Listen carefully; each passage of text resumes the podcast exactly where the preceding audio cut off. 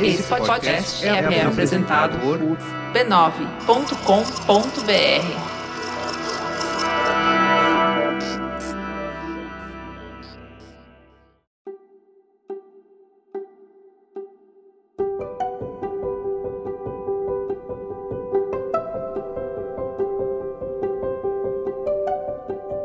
Bem-vinda, bem-vindo ao Autoconsciente, um podcast que entende você, para você se entender melhor.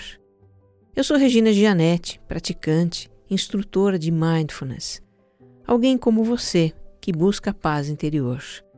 Eu faço esse podcast para compartilhar reflexões e ações para uma vida com mais autoconsciência. A minha intenção é que ao terminar o episódio, você se sinta melhor do que quando começou.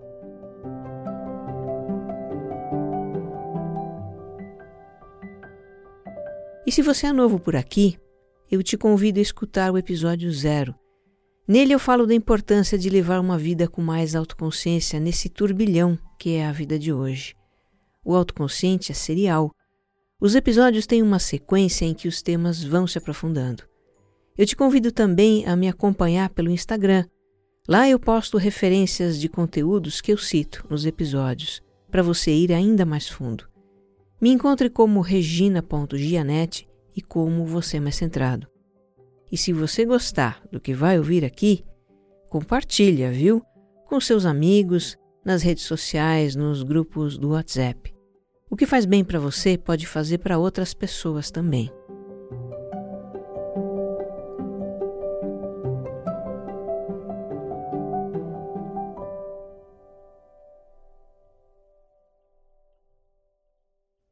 Episódio 51 Precisamos falar de estresse.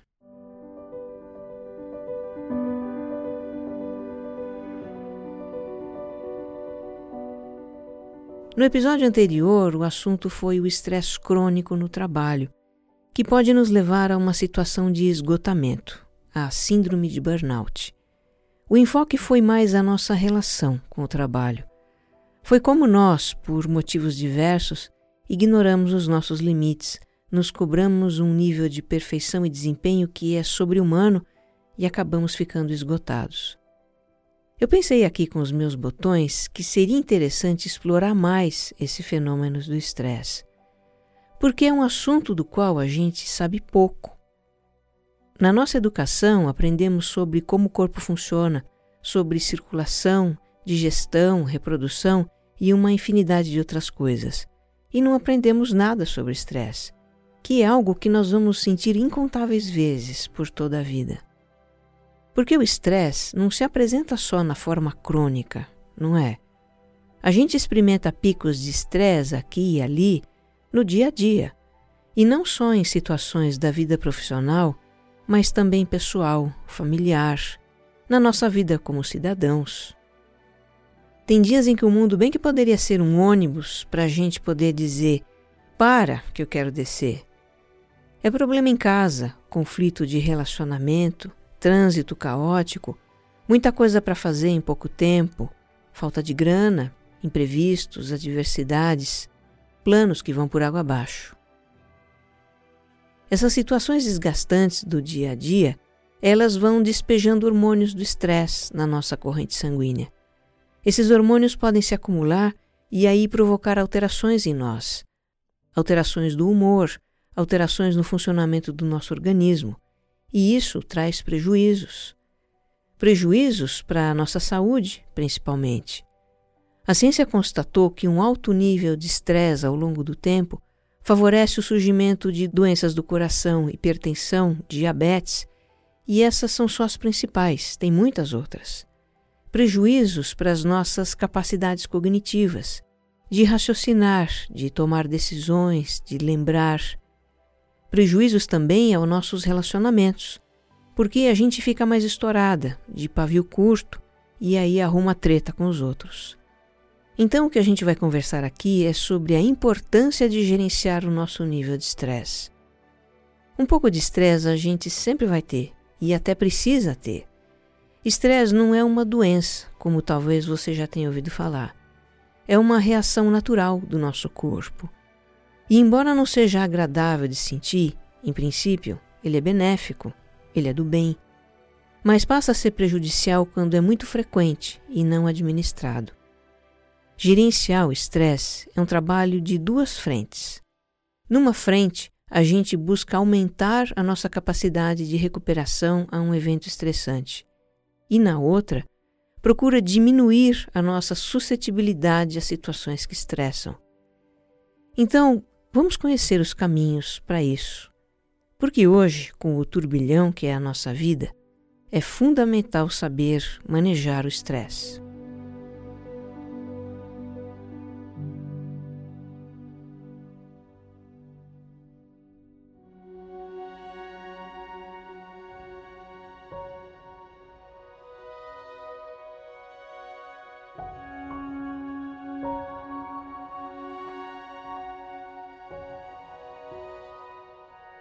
Para começar, vamos entender como esse negócio funciona? O estresse é uma reação de autopreservação do organismo a situações percebidas como ameaças. E ameaças aí num sentido bem amplo.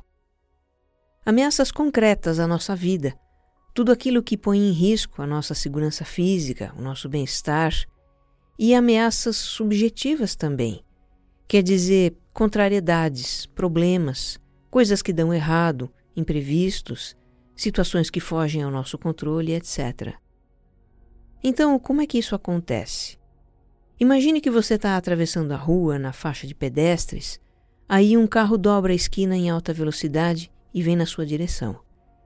E antes que você tenha ideia do perigo que está correndo, o seu cérebro já detectou essa ameaça e já disparou uma reação automática de autodefesa. Isso é algo que ele faz em uma fração de segundo. O cérebro aciona o sistema nervoso simpático, que libera os hormônios do estresse, adrenalina e cortisol.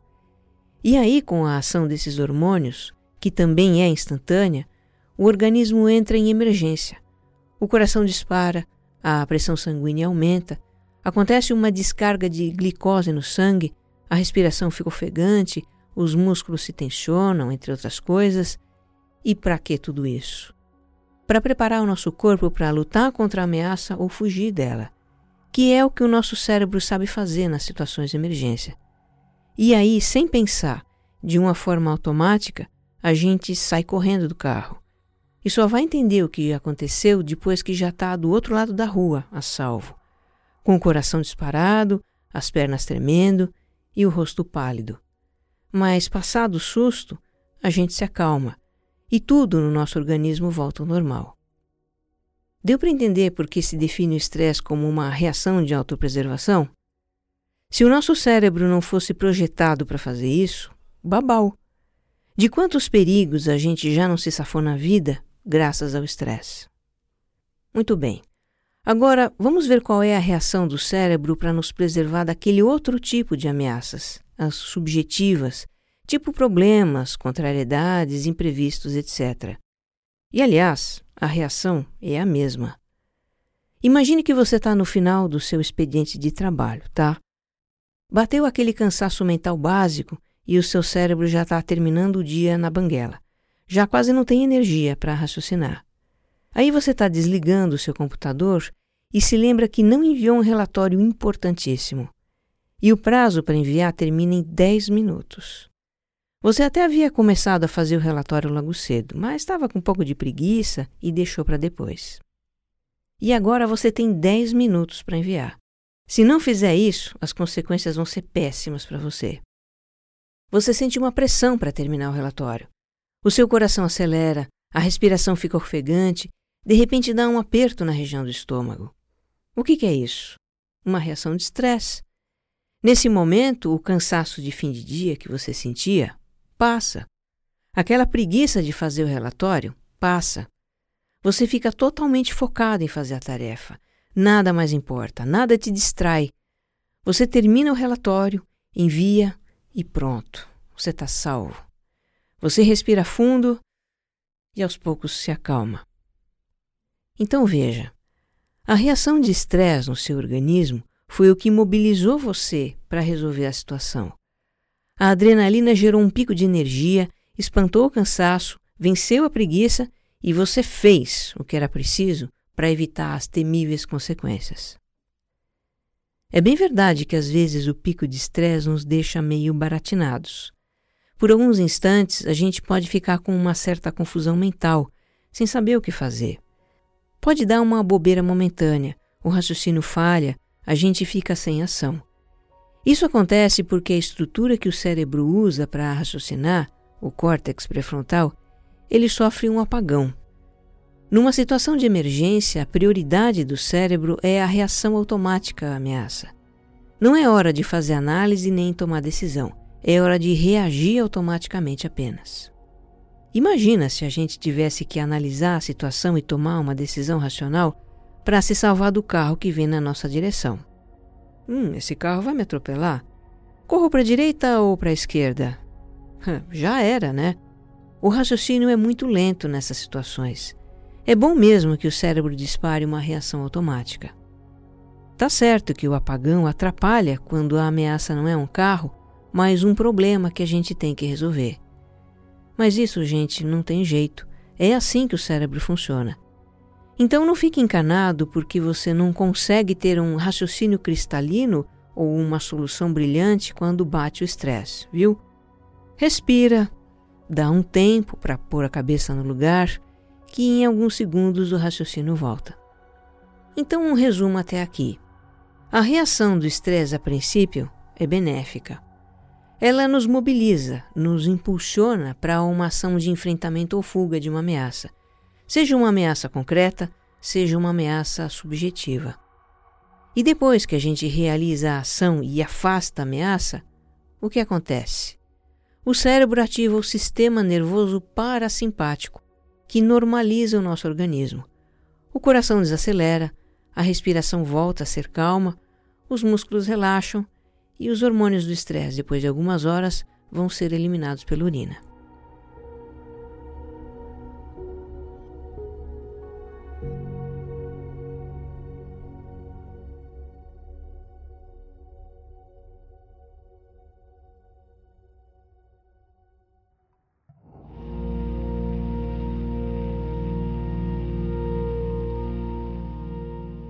Você pode estar pensando o seguinte agora: se o estresse a princípio é benéfico, em que momento ele se torna prejudicial? Em que momento ele começa a favorecer doenças, aquela coisa toda? Então, para entender isso, nós vamos explorar as quatro fases do estresse, segundo a doutora Marilda Lippe. A doutora Marilda é PhD em psicologia, presidente da Associação Brasileira de Estresse e reconhecida como uma das maiores autoridades brasileiras no assunto. Essas quatro fases são geralmente explicadas com o apoio de um gráfico, e esse gráfico você vai poder ver nos meus perfis no Instagram. Mas agora que você está só me ouvindo, vamos fazer um exercício de imaginação.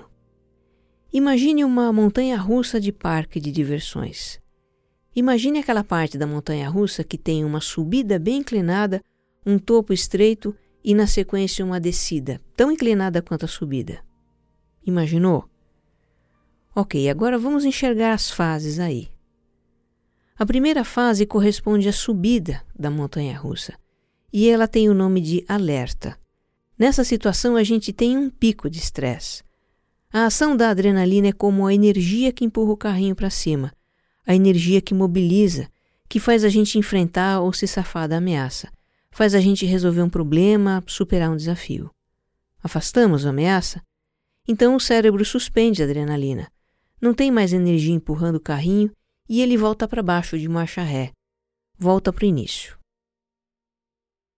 Então, nessa fase de alerta, o organismo se recupera do estresse, se acalma, ele volta para o ponto inicial. Portanto, é um estresse positivo, benigno, que a ciência chama de eustresse. Eustresse é o estresse positivo. Agora vamos imaginar que estamos vivendo situações estressantes com uma certa frequência ou uma situação estressante de longa duração. E aí o nosso organismo não se recupera do estresse. O nível de hormônios do estresse está alto e o carrinho não desce. Ele fica lá no topo. E o topo da montanha russa corresponde à fase chamada de resistência.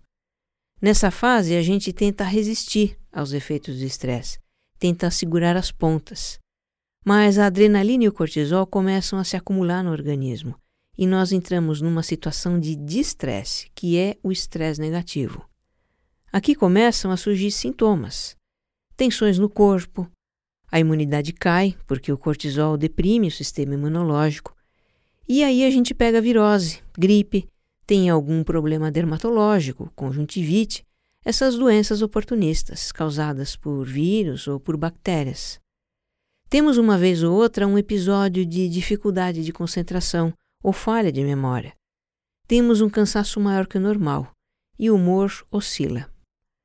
Dependendo das situações que estressam e das características individuais, uma pessoa pode se manter na fase de resistência por dias, semanas e até anos. Mas não dá para ficar nisso para sempre, né? Se o estresse continua batendo e a pessoa não gerencia isso, o carrinho vai embicar montanha russa abaixo. E aí vem a terceira fase, que corresponde ao início da descida do carrinho. É quando não dá mais para segurar as pontas. É a fase da quase exaustão. Normalmente aparece um problema de saúde mais sério, que vai depender da predisposição genética de cada um. Hipertensão, problema cardíaco, diabetes, transtorno de ansiedade com um ataque de pânico, problema digestivo, síndrome do intestino irritável, que dá muito também, entre outras coisas. A qualidade do sono piora e a gente já acorda cansada. As dificuldades de concentração e memória aumentam, já não dá mais para disfarçar. Surge uma sensação de desânimo e a gente faz o mínimo necessário. Por fim, tem a quarta fase, que é a da exaustão, quando já não tem mais como parar a descida do carrinho. Há grandes chances de um problema agudo de saúde acontecer aqui: infarte, AVC, um choque psíquico. Apatia total, já não é mais possível trabalhar e nos sentimos esgotados e confusos. Se a fonte do estresse da pessoa for o trabalho, Aqui ela tem um colapso de burnout. Para sair dessa situação, só mesmo com ajuda médica ou psicológica. Olha, entrar numa fase de quase exaustão ou exaustão pode acontecer com qualquer um de nós, por circunstâncias da vida que não tem como evitar. Uma tragédia pessoal, uma grande perda, passar por uma situação extrema que causa um choque, ou vivenciar uma situação muito difícil que se prolonga desemprego, falência, estar numa situação precária e coisas assim.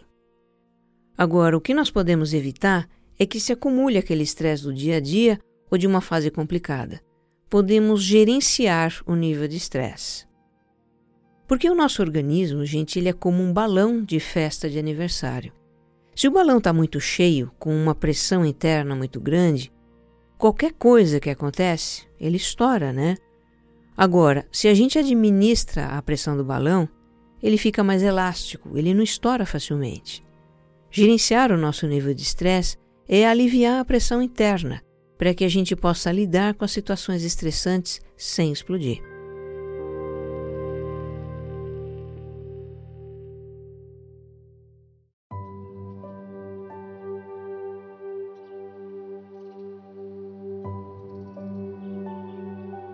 Como eu mencionei lá no início, uma das estratégias para gerenciar o nível de estresse é aumentar a capacidade de recuperação do organismo aos eventos estressantes.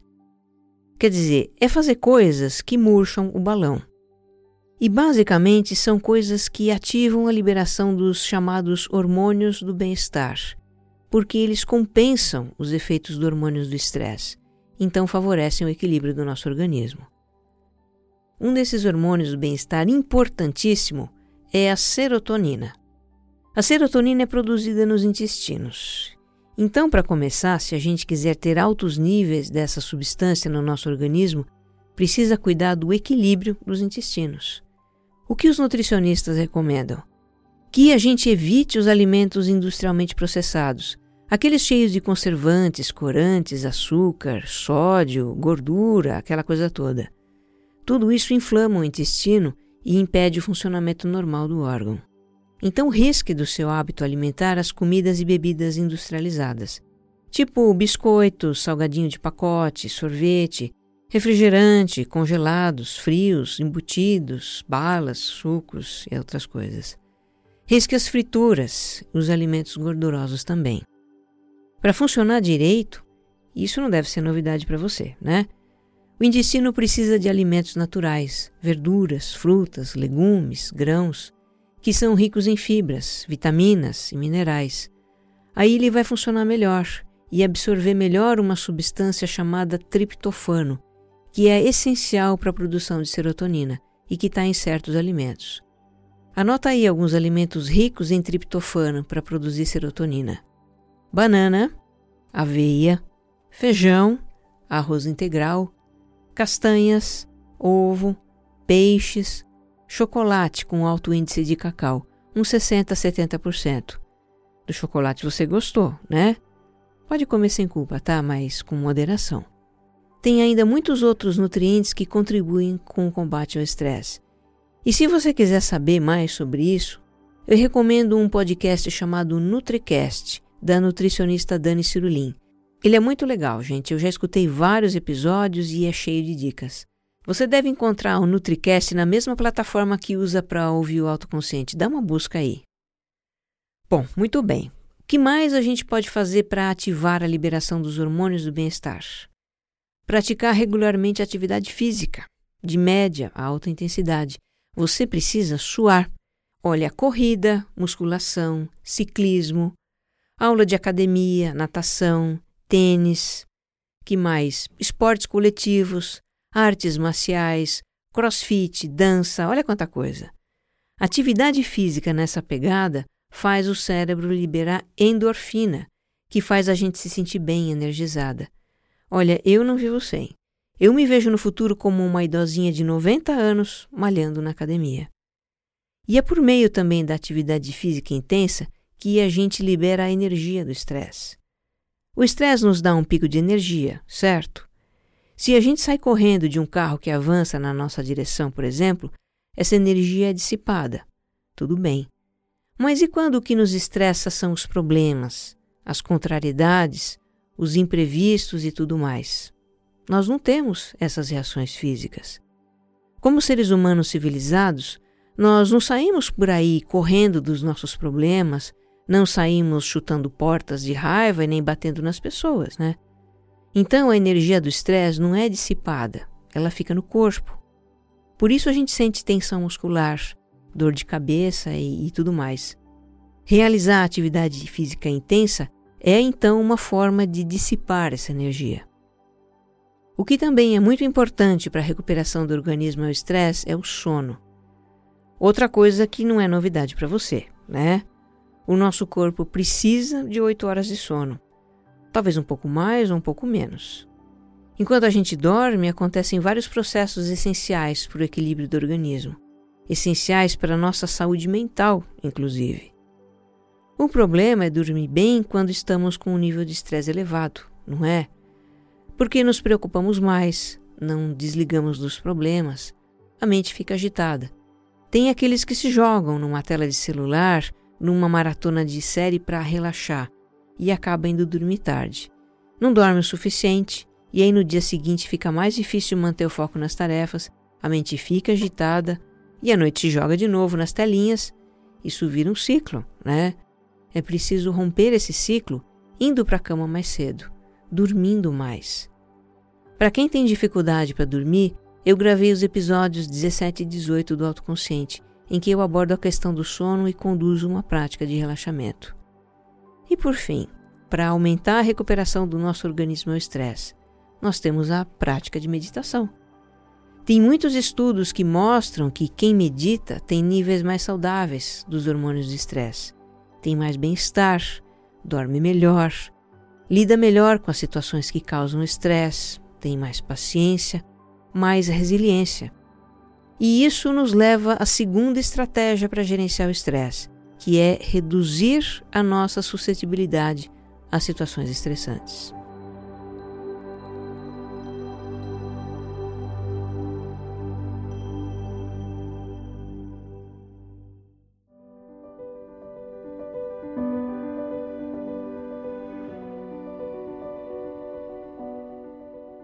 Reduzir a suscetibilidade a situações estressantes significa mudar a forma como a gente interpreta essas situações. Por exemplo, se uma pessoa estressa porque as coisas não saem como ela planejou, é porque o seu cérebro interpreta essa situação como uma ameaça, algo terrível que não poderia acontecer de jeito nenhum. Ela poderia não se estressar tanto com isso? Sim, poderia. Se ela interpretasse a situação de outra forma, não como algo terrível, mas como um inconveniente que pode ser contornado. Muitas pessoas entendem dessa forma quando seus planos não dão certo. Então veja, a chave para se estressar menos é flexibilizar a forma de encarar as situações que nos estressam. É mudar a maneira como nós interpretamos essas situações. A doutora Marilda Lippe, que eu citei lá no início, a autora do modelo de quatro fases do estresse, ela escreveu um livro em conjunto com outros especialistas, um livro intitulado O Estresse Está Dentro de Você. Olha, eu recomendo muito a leitura desse livro, tá? Lá os autores ensinam práticas para mudar a nossa maneira de lidar com situações estressantes. Agora eu vou compartilhar com você uma experiência minha com isso. Uma das várias situações que me estressavam, que eu aprendi a encarar de um modo diferente, e isso me trouxe paz. Muitos anos atrás, eu e meu marido construímos a casa em que a gente mora hoje. E mudamos para lá com muitas coisas ainda por fazer. Sem armário embutido, sem pintar a casa por fora, sem jardim, o dinheiro acabou, né? E a gente teve que mudar assim mesmo. Mas uma coisa que nós fizemos, porque achamos importante, foi contratar o plantio de grama em torno da casa. Imagina morar numa casa cercada de barro por todos os lados, com duas crianças e dois cachorros? Isso não ia dar muito certo, né? Então a grama foi plantada em placas e essas placas soltam até criar raízes na terra. Isso leva algumas semanas. Pois bem, uma das nossas cachorras, a Kika, ela começou a brincar de arrancar as placas. De manhã, principalmente, o gramado aparecia todo revirado, as placas despedaçadas, buracos na terra. E ver aquilo, gente, me dava um ataque de estresse. A gente havia comprado aquela grama no sacrifício, caramba, e a Kika detonava tudo. Olha, foram semanas passando por esse estresse. A primeira coisa que eu fazia quando levantava de manhã era olhar o gramado, e eu já estava ficando maníaca com a coisa. Chegou uma hora em que eu me toquei que era inútil brigar com a Kika. Ela não entendia que não podia cavar. E eu não queria ser mais a maníaca da grama. Estava me fazendo mal aquilo, estressada daquele jeito. Então eu resolvi mudar a minha interpretação da situação. Quando eu via um buraco na grama, eu respirava fundo para me acalmar e eu dizia para mim mesmo algo do tipo: Isso não é o fim do mundo. A Kika cava, eu tampo o buraco e só. E eu simplesmente replantava a grama. No começo eu fazia isso sentindo muita raiva, mas com o tempo esse estresse foi diminuindo. A grama também criou raízes, os buracos ficaram menores e mais raros. Final da história: chegou um momento em que eu olhava um buraco na grama e não sentia mais nada. Eu nem tampava mais. Desapeguei da ideia de ter uma grama perfeita. Quem tem cachorro não tem grama perfeita. E eu aceitei isso. Acabou o estresse.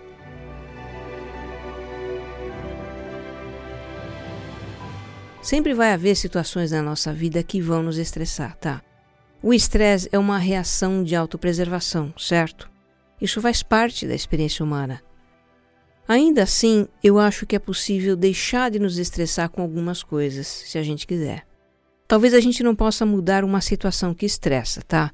Mas podemos mudar a forma de lidar com a situação. Pensa nisso. Talvez não possamos mudar uma situação que estressa, mas podemos mudar a forma de lidar com a situação. Eu vou então aqui fazer uma provocação com algumas situações estressantes que vocês, ouvintes, compartilharam pelo Instagram. Eu postei a pergunta: O que estressa você? E recebi umas 250 respostas somando os dois perfis. Eu acho que é uma amostragem bem significativa, né? Eu não pretendo aqui dar soluções para o que estressa vocês, mas levantar alguns pontos para sua reflexão, tá? Nessas respostas, o que mais apareceu foi o estresse provocado por atitudes dos outros. Estresse com pessoas folgadas, mal educadas, que não ajudam, que falam alto, que não fazem sua parte, que mentem, que são falsas, que só pensam em levar vantagem, que não respeitam, não tomam iniciativa, que são lentas, desorganizadas, sem noção e ó, a lista vai longe. Aí eu pergunto para sua reflexão: e se o que estressa você é algo que você julga no outro? É um comportamento que você não admite em você mesmo e, portanto, não admite também no outro. Já falamos sobre isso, episódio 42, não é? Quando um relacionamento nos irrita. Escuta lá, quem sabe te dá uma luz. Agora, se o que estressa é uma atitude do outro que lhe prejudica, você pode falar sobre isso com ele. Temos um episódio para isso também, é o 49, sobre dar feedback. Ah, o outro já recebeu feedback, mas não mudou de atitude? Tá, você pode mudar de atitude com ele, mas de uma forma não violenta, tá? Isso é importante. Não se coloque como refém, como vítima do outro. Você pode mudar a sua atitude no relacionamento. Em última análise, você pode aceitar o outro como ele é. Enfim, você tem escolhas. Cobranças e pressões no trabalho foram bastante mencionadas também, e a essa altura você talvez já tenha ouvido o episódio 50 que explora esse assunto. Se não escutou, escuta, que esse episódio é sobre o estresse crônico com o trabalho, e ele pode lhe trazer grandes tomadas de consciência. Outra situação estressante que apareceu bastante foi o trânsito. Que mudança você pode fazer para diminuir o estresse com o trânsito? Talvez você possa mudar o seu meio de transporte, talvez o trajeto, o horário. Você pode ter uma atitude mais radical até, mudar de bairro, de local de trabalho. Não é impossível. Agora, não dá para mudar nada disso? Ok. Então você pode aceitar que passa um tempo X no trânsito e fazer algo que lhe traga proveito. Escutar podcast, audiolivro, ler. Você tem escolhas. E eu destacaria ainda as respostas sobre se estressar com as próprias atitudes, limitações ou comportamentos, que foi muito citado também. Por exemplo, algumas pessoas se sentem estressadas por sua falta de organização, por não conseguir cumprir horários, por se auto-sabotar, por procrastinar, por cometer erros, coisas assim. Olha, gente, uma coisa é a gente entender que essas situações não são favoráveis para a nossa vida e desejar mudanças, tudo bem. Agora, outra coisa é a gente interpretar essas situações como inadmissíveis e se criticar duramente. Isso gera muito estresse, não é? Tem episódios também que podem ajudar você a lidar com esse estresse autoprovocado o 43 sobre autocobrança, o 45 sobre autocrítica e o 47 sobre autoaceitação. Não se preocupe em anotar, viu? Os episódios sugeridos estão todos na descrição desse episódio.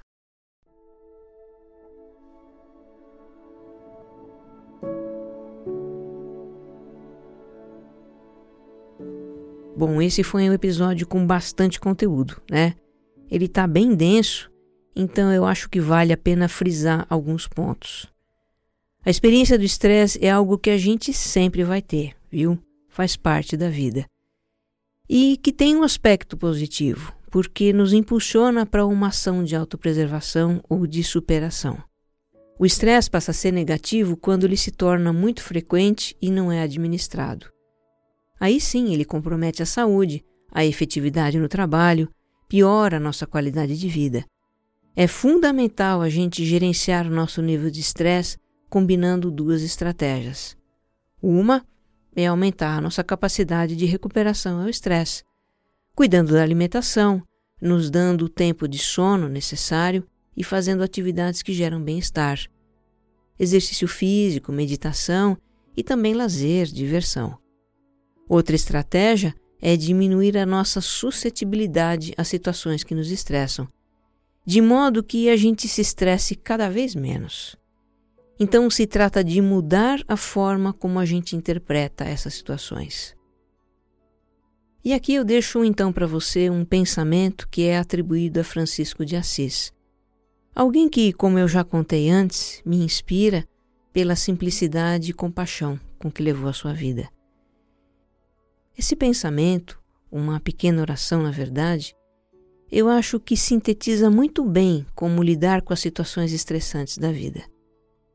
Ele diz assim: Senhor, me dê forças para mudar o que eu posso mudar, aceitação para o que eu não posso mudar e sabedoria para distinguir uma coisa da outra. Que você esteja bem. Um abraço.